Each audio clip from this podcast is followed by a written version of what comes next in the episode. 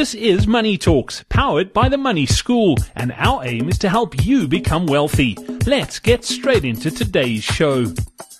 Welcome back to the next edition of Money Talks powered by the Money School. I'm Brad Brown and money coach Gary Kale joins us once again. Gary, another fantastic question in from Samantha and it's got to do with funding children's education and she's got three kids and she wants to know what's the best way to go about it. Obviously schools offer discount for paying a year in advance. She's also worried about uh, putting money away every month for her kids' university and, and tertiary studies. Well, what's the, the best way to to, go about putting money away and, and paying school fees? Is it a case of saving as much as you can and, and paying it on the interest? How, how, how would you suggest?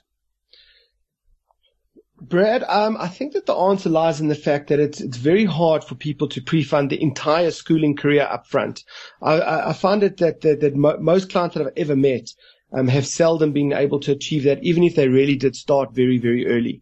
But the important thing is, is to make space in your household expenses to be able to pay the school fees. So what you were saying is, is if a person had saved up front and could take a discount from the school, yes. If the school's prepared to give you a 10 or a 15% discount if you gave them the money up front, what you would then ask yourself the question is, is if I took this lump sum of say 40,000 Rand to pay the school fees up front for my two children or three children, would that 10 or 15% discount be better than the amount of money that I could earn on the money if it was invested?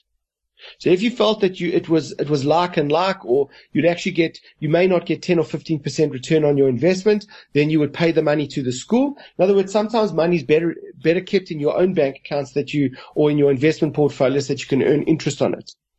Um, my approach was is I did start saving towards my kids' um, education, and ultimately my goal was is to manage my household expenses to to an extent that I may never have to use the amount of money that I was saving for the education, and rather that would be something that might pay ultimately for tertiary, or maybe just a good get start present to my children in their life to help them get on their feet, whether it be a business or a portion of their, their, their first car or assist them to buy their first property, uh, or at least contribute towards that. So I think the important thing when it comes to education is, is to make sure that you, you do acknowledge that in your future it's coming and to work out what those costs actually are. You know, if you do meet with a, with a, a financial planner, a lot of the big financial institutions now have got a list of most of the, the, the, the, the, the costs associated with various schools. And you could say that, you know, hypothetically, if you've got very young children, these are the kind of schools that I would want to send my kids to. And they can literally actually tell you from grade one right the way through all the way to, to university what the cost of education would be and how much money you would have to put away. So you may be able to save towards a portion of that, but ultimately it's got to do with the fact that when couples get together, they have an, they have an increased amount of cash flow because they don't have kids yet. So they've got a lot of extra money that, that, that that's floating around and often that goes towards uh, a, a nicer house, nicer cars, nicer lifestyle.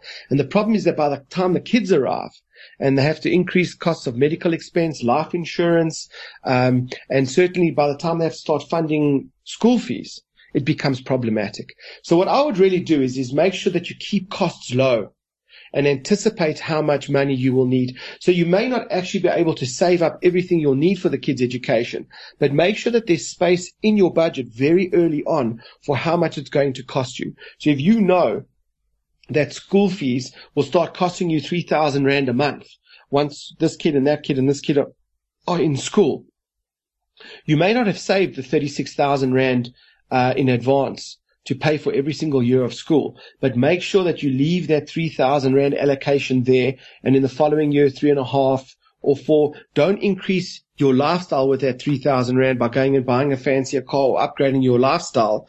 Um, so that by the time your kids go to school, there is no money.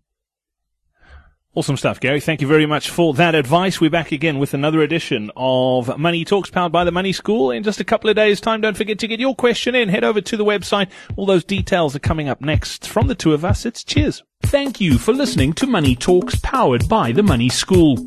To find out more about the Money School, connect with us on Facebook. Just search for the Money School SA.